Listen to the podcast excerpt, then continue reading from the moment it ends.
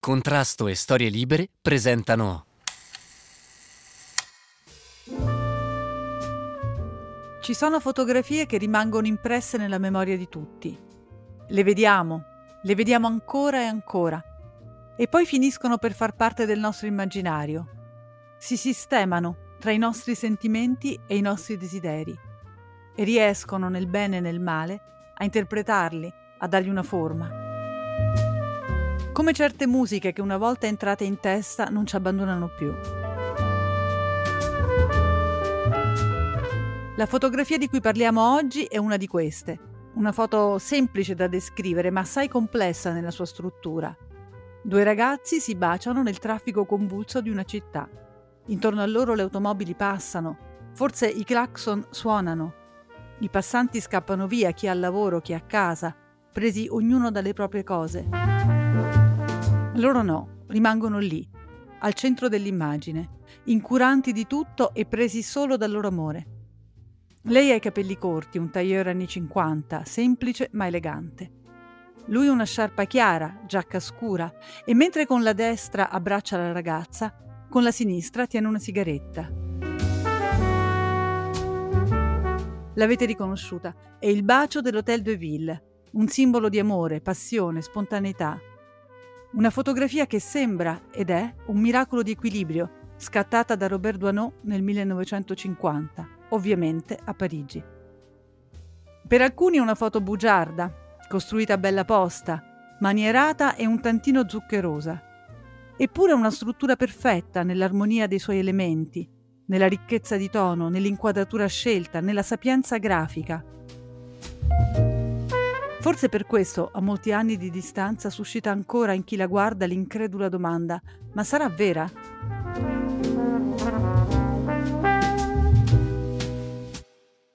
La verità, se di verità possiamo parlare, è tutta nella sapienza della sua costruzione e ovviamente nella sapiente arte del suo autore, un genio nel realizzare immagini forse non del tutto vere, certo non del tutto false, ma tutte sicuramente verosimili e bellissime.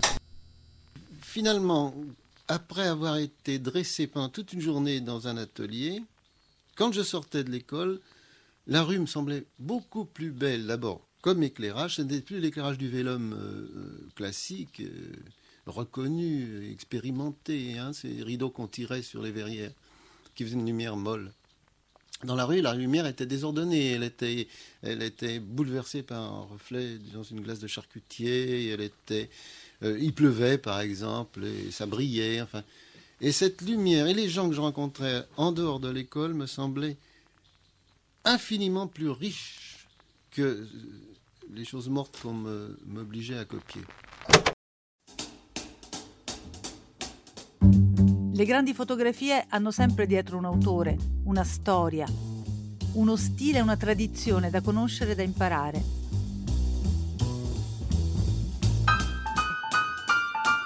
Io sono Alessandra Mauro, direttrice editoriale di Contrasto e docente di storia della fotografia e fotogiornalismo presso la Rufa e la Luis di Roma. E questo è Una foto, una storia, il podcast che vi guida alla scoperta del dietro le quinte di alcune delle immagini fotografiche più famose di sempre e dei loro autori.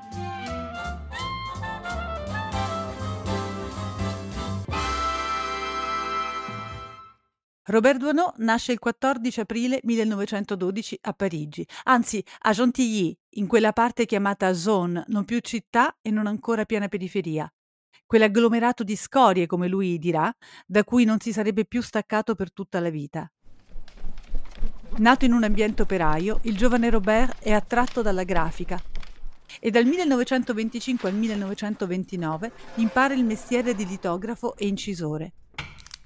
Terminati gli studi, si impiega presso l'atelier di arti grafiche Ullmann, dove comincia a imparare la fotografia. Ma non è fatto per restare chiuso in uno studio o in una bottega. E anche se la passione per la grafica non lo abbandonerà mai, il richiamo della strada è troppo forte. È lì che vuole andare per guardare, conoscere, capire. L'immobilità è un lusso in una città dove tutto è in movimento, dirà. La conferma della sua vocazione risale al 1931, quando riesce a trovare un apparecchio fotografico in prestito e diventa assistente del fotografo André Vignot.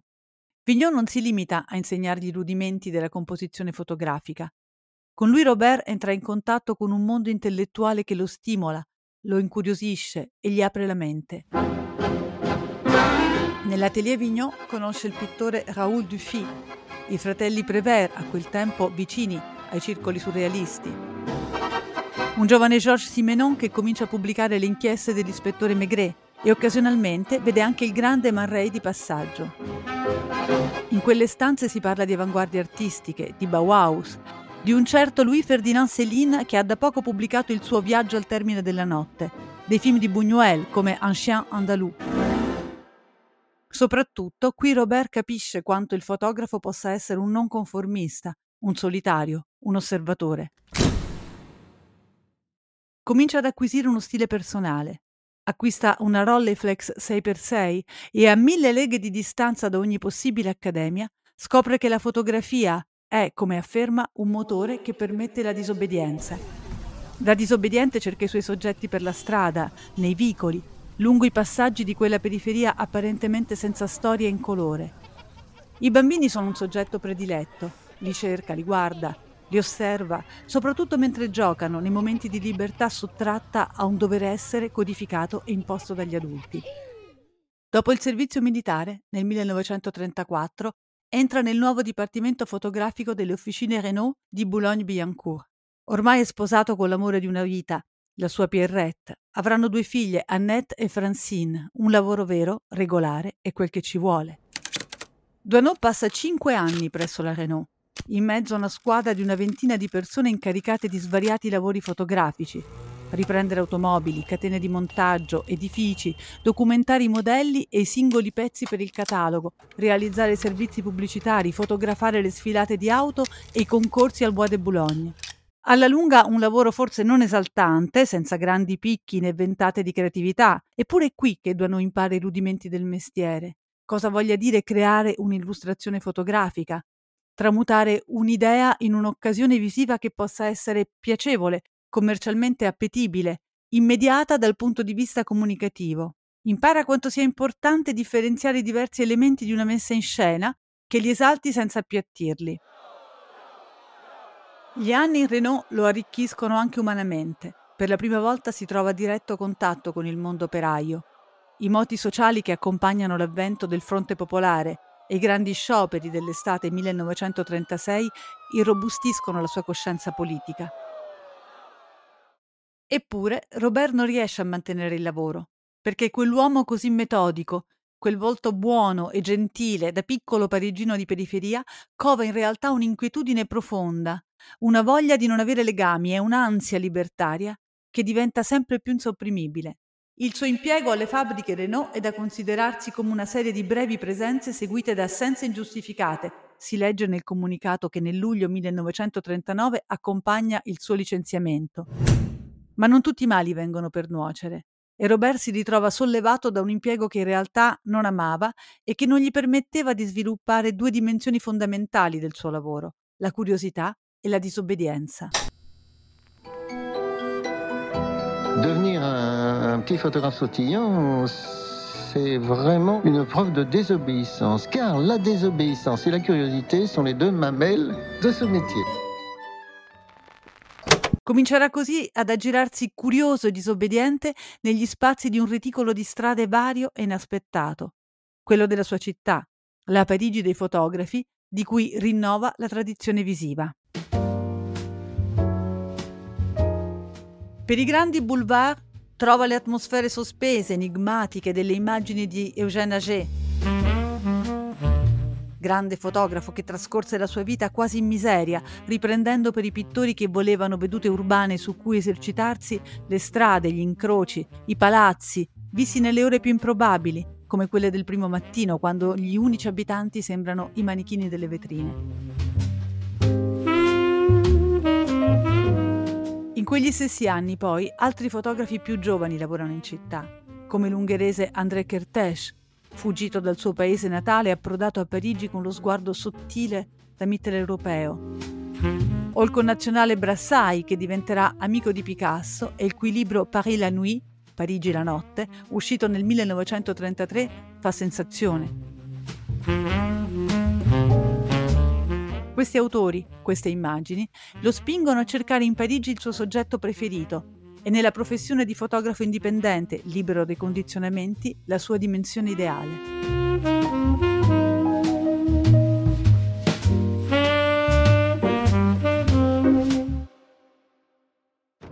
Gli anni della guerra sono duri, poco lavoro, tutto da inventare. Duanò rispolvera le sue doti di incisore provetto per contribuire alla resistenza e grazie alle sue capacità crea falsi documenti per i partigiani. Intanto continua a fotografare Parigi, sotto l'occupazione tedesca e poi liberata, sulle barricate e per le strade. Alla fine della guerra è pronto per lanciarsi, ricco ormai di una buona professionalità, nella carriera di fotografo. Fu con vera e propria frenesia che dopo la liberazione ripresi l'unico mestiere che mi stesse a cuore, dirà. Compone reportage giornalistici, realizza foto d'industria, servizi corporate, fotografie di moda e semplici ma geniali pubblicità. Ogni incarico è una sfida da cogliere e ogni immagine dice quel che deve dire, anzi lo dice meglio e di più.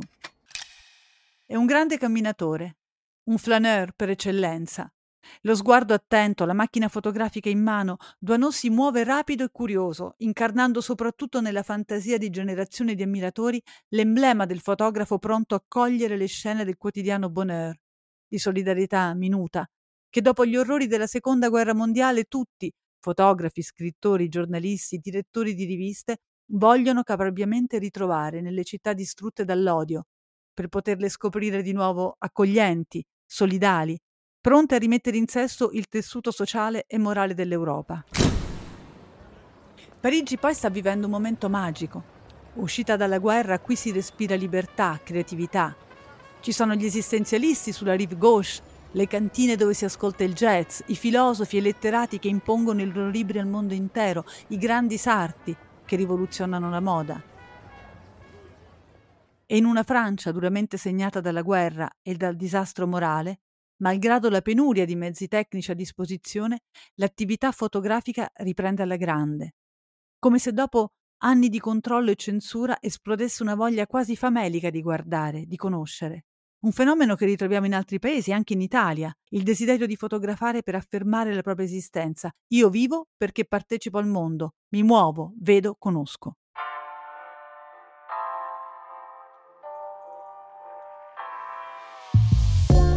Nascono in questi anni le grandi agenzie fotografiche, mentre le riviste illustrate, come l'americana Life o la francese Vue, conoscono un nuovo slancio, sembrano non averne mai abbastanza di immagini. In Francia, nel 1946, nasce l'agenzia Raffaut, fondata da Charles Radot e che diventerà, insieme alla Magnum Photos, fondata solo un anno più tardi a New York, un riferimento irrinunciabile per quello sguardo coinvolgente e tenero che diventa uno dei tratti più riconoscibili della fotografia del dopoguerra. Con l'agenzia Raffaut, Duanot lavorerà per tutta la vita. Così in questi anni nasce e si impone la fotografia alla francese chiamata umanista per quell'attenzione alla vita quotidiana che è sempre rivelatrice non dell'alienazione, ma di una certa dolce amara joie de vivre. Si moltiplicano le vedute della città in bianco e nero, gentili e poetiche, forse un po' manierate, soprattutto poi se riprodotte a centinaia nei negozi di souvenir, ma che dimostrano un'alta capacità compositiva. Sono realizzate da grandi nomi della fotografia, Edouard Boubat, forse il più lirico tra loro, Billy Ronis, dinamico ed effervescente, Isis con la sua poesia sofferta e tenue e naturalmente Robert Doisneau, il più celebre.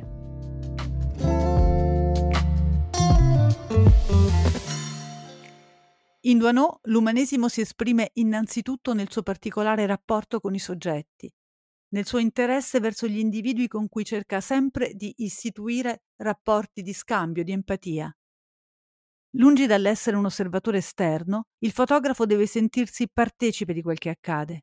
Il piacere della fotografia risiede allora nella profonda condivisione, nel rispetto verso l'altro e la riuscita di un'immagine è quasi sempre il risultato dell'emozione che l'ha generata. Si dovrebbe fotografare solo quando ci si sente traboccare di generosità per gli altri, scrive Duanot. Confermando una scelta che l'ha sempre portato a evitare ogni genere di conflitto con i modelli prescelti, zero violenza sulle persone, pochissime foto rubate. Nel 1945 incontra Blaise Cendrars. Lo scrittore si entusiasma per le foto della periferia parigina di Douaneau. A partire dal 1948 i due lavorano di concerto, anche se a distanza, per realizzare un volume che sia un omaggio a una città che porta in sé i segni delle ferite della guerra, ma anche l'energia della rinascita. Esce così nel 1949 La banlieue de Paris, prima opera monografica di Douaneau.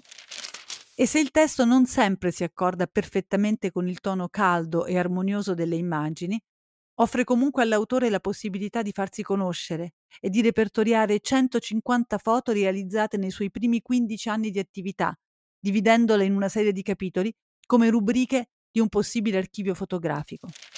Ragazzi, vedute di cimiteri e becchini nella sezione Terminus, la sezione poi Amori, Svaghi, Lavoro, Domeniche e Feste e così via. La banlieue de Paris non rimane un caso isolato e negli anni successivi si moltiplicano i volumi che raccontano in immagini sostenute da brevi testi la città e la sua nuova vita. I libri. Può anche darsi che il desiderio di vedere una serie di immagini una dopo l'altra mi arrivi dal cinema. Dopo la banlieue, per lui seguiranno Les Parisiens tels qu'ils sont, Il Centenaire de Paris e ancora altri volumi. Tutti offrono un'immagine più gioiosa e un'insistenza sui temi leggeri, a tratti umoristici. Sarà questa la visione da esportare di una nuova Parigi. Così, tra il 1945 e il 1960, Douaneau realizza la maggior parte delle fotografie che lo hanno reso celebre.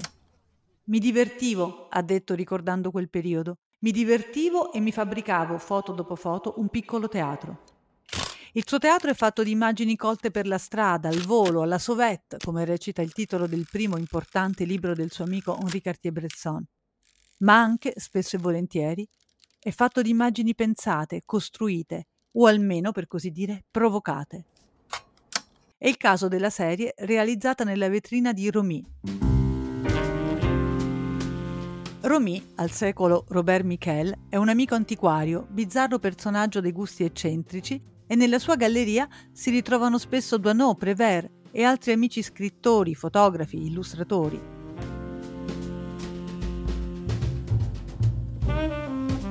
Un giorno, siamo nel 1948, Romy espone in vetrina un quadro vagamente libertino che ritrae una bella donna nuda ripresa di spalle. Subito l'antiquario, insieme ai suoi amici, nota l'interesse del pubblico. Da qui l'idea di realizzare una serie di ritratti dei passanti che tra il divertito e il morboso non riescono a non fermarsi a guardare il quadro, anche solo per dare un'occhiata rapida e imbarazzata. Duanò nel frattempo, nascosto dentro il negozio, osserva e fotografa. Il riflesso del vetro e l'interesse verso il quadro mi rendevano invisibile. Me ne stavo seduto su una poltrona collegata con un filo elettrico all'apparecchio posato su un mobile. La caccia alle espressioni durò due giorni. Devo dire che la prolungai ad arte per la gioia che mi dava. Quando il reportage uscì sulla rivista Point de Vue, arrivarono da tutto il mondo lettere indirizzate a Romy, Francia, che chiedevano di acquistare quella tela o altre simili. La funzione primaria della fotografia, aveva in fondo detto lo stesso Douaneau, è di svolgere una specie di controllo da usciere. Come un usciere, il fotografo controlla quel che accade, vede chi entra, chi esce, chi si muove e come si muove. Il fotografo, il cacciatore di immagini, in realtà è come un coniglio, insegue le sue fotografie, anche quelle inimmaginabili. A volte poi riesce a trovarle, come si trova la balena bianca.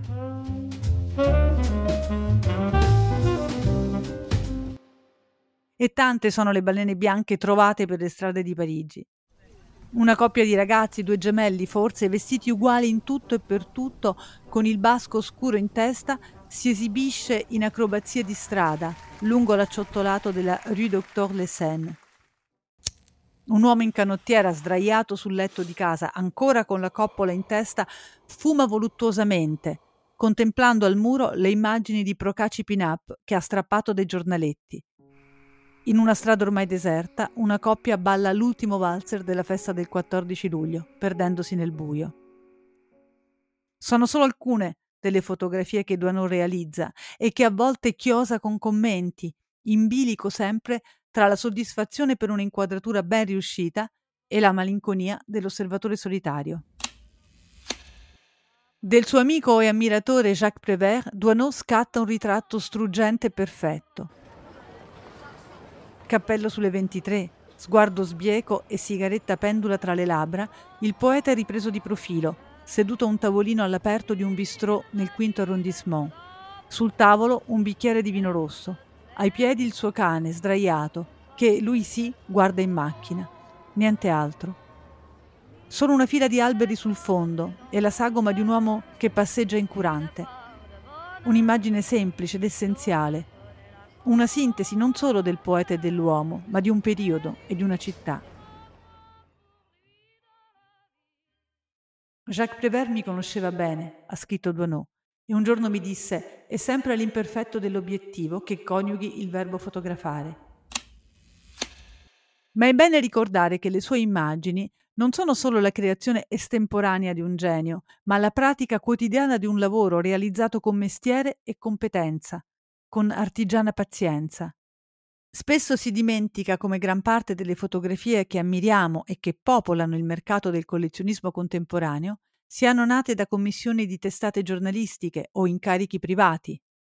Insomma, le grandi realizzazioni anche degli Avedon, dei Newton, dei Cartier-Bresson sono fotografie commerciali, nate da richieste precise, dal bisogno di trovare nella fotografia non solo uno strumento per esprimersi, ma anche semplicemente un mezzo di sussistenza, una professione, un lavoro. E bravo professionista Duanot lo è davvero, con quella disarmante capacità di bricoleur che gli permette di risolvere ogni questione, ogni possibile grattacapo creativo. La maggior parte delle sue fotografie sono quindi il risultato di una minuziosa preparazione, anche geometrica. Per me il quadrato o il rettangolo di una foto sono come un palcoscenico nel quale piazzare un uomo, una donna o più personaggi.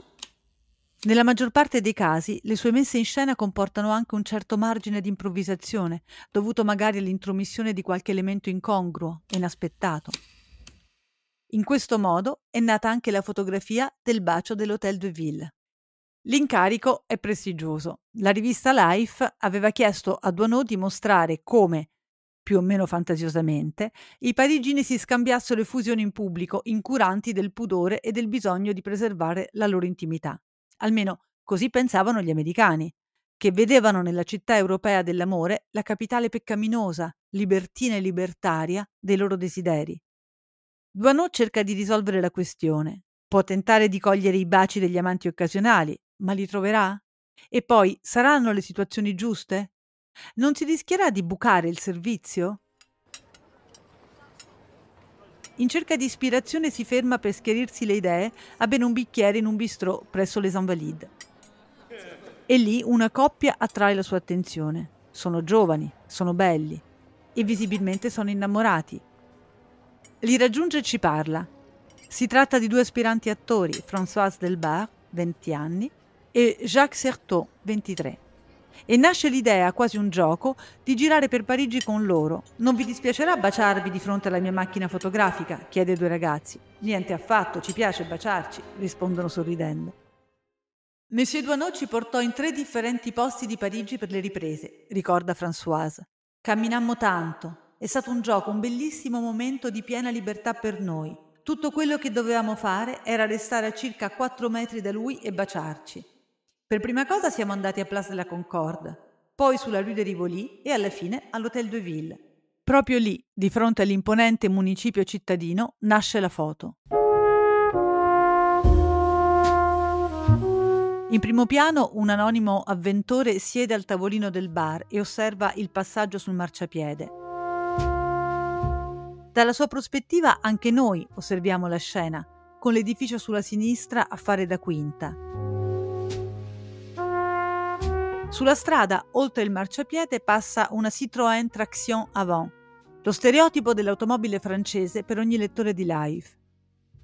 Sul marciapiede in primo piano i passanti si muovono come su un nastro continuo e al centro, per dare all'istantanea il suo alone di estemporaneità appassionata, la coppia. Un elemento fondamentale della composizione è il personaggio, che sulla sinistra avanza verso i ragazzi, più arretrato rispetto a loro. È un signore di mezza età, che accigliato con occhiali da travè, cappotto, cravatta e basco alla francese, passa incurante di tanta poesia. In realtà non si tratta di un impiegato francese, ma di un professore canadese di passaggio che Duanot intravede e pensa di far entrare nell'inquadratura per creare il contrasto necessario alla forza dell'immagine. Tanto i giovani al centro della scena sono impulsivi, tanto scontroso e arcigno è il signore sulla sinistra. Sembra la personificazione dei ragazzi che si amano, la celebre poesia di Prévert, che dice i ragazzi che si amano si baciano in piedi, contro le porte della notte stimolando la rabbia dei passanti, la loro rabbia, il loro disprezzo, le risa, la loro invidia. I ragazzi che si baciano sono poi leggermente fuori asse, non proprio al centro dell'immagine, per dare così movimento al tutto, al loro slancio, al convulso passare delle macchine, al ritmo cittadino.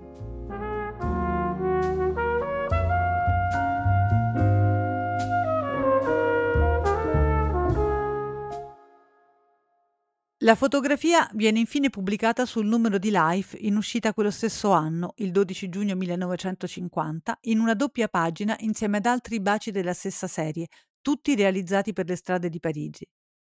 Anzi, il bacio dell'Hôtel de Ville non ha neanche il posto principale, ma solo uno secondario.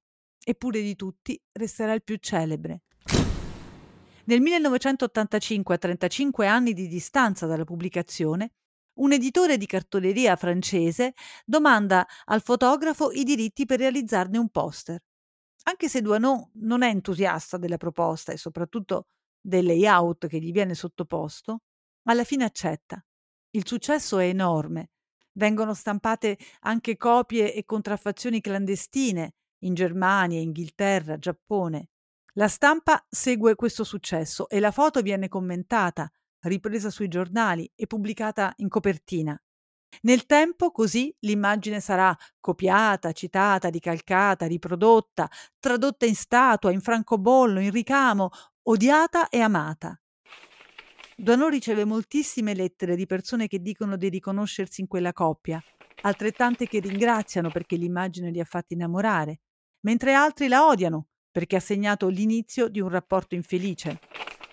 La storia dell'immagine ci racconta che un anno dopo l'amore tra i due protagonisti, Françoise e Jacques, è già finito.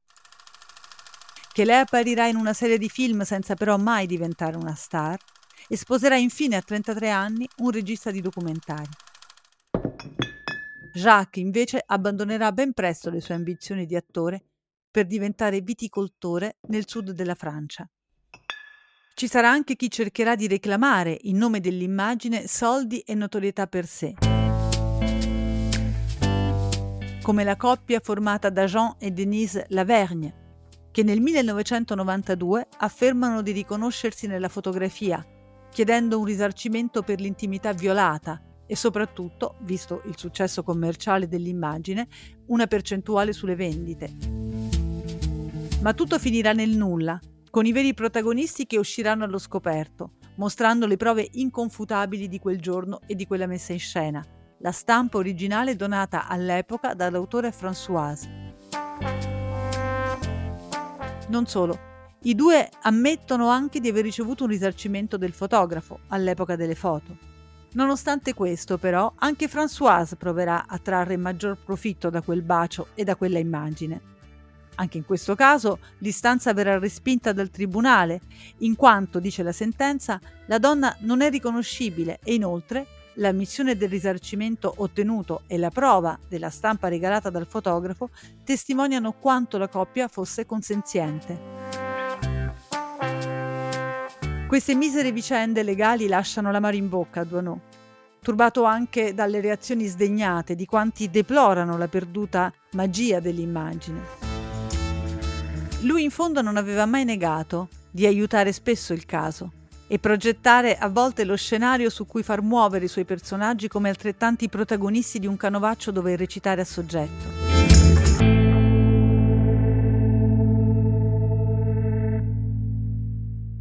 Lo dicevamo all'inizio, non sempre in fotografia si capisce quale sia la distanza tra un mondo vero e uno verosimile, tra ciò che il fotografo vede, ciò che vorrebbe vedere e ciò che intende farci vedere. Quel che io cercavo di mostrare, ha scritto Duanon, era il mondo in cui io avrei voluto vivere, quello dove mi sarei sentito bene, dove le persone sarebbero state gentili, dove avrei trovato la tenerezza che speravo di ricevere.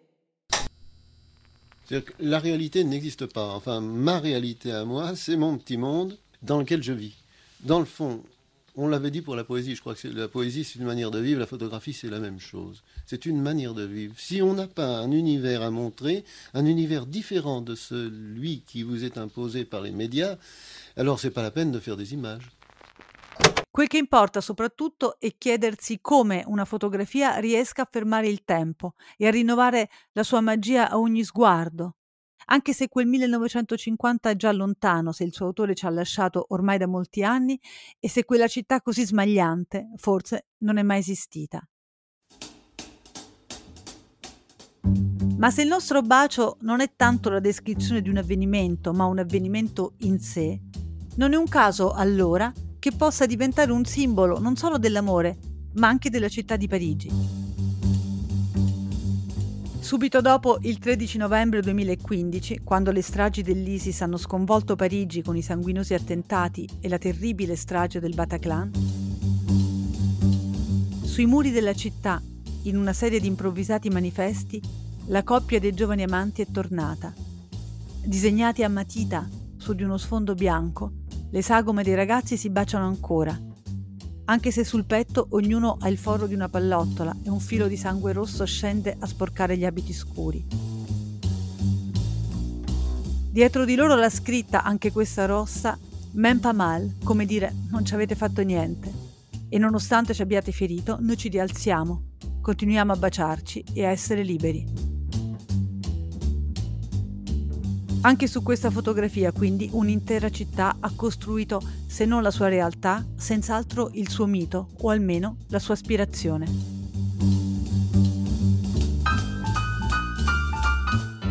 Sono Alessandra Mauro e questa era Una foto, una storia, percorsi nella storia della fotografia. Un podcast scritto a voce, prodotto da Storie Libere in collaborazione con Contrasto. La cura editoriale è di Guido Guenci, registrazione, post-produzione e sound design a cura di Veronica Buscarini. Per contrasto ha collaborato Valentina Notarberardino. Continuate a seguirci su contrastobooks.com, storielibere.fm e sulla vostra app di ascolto preferita.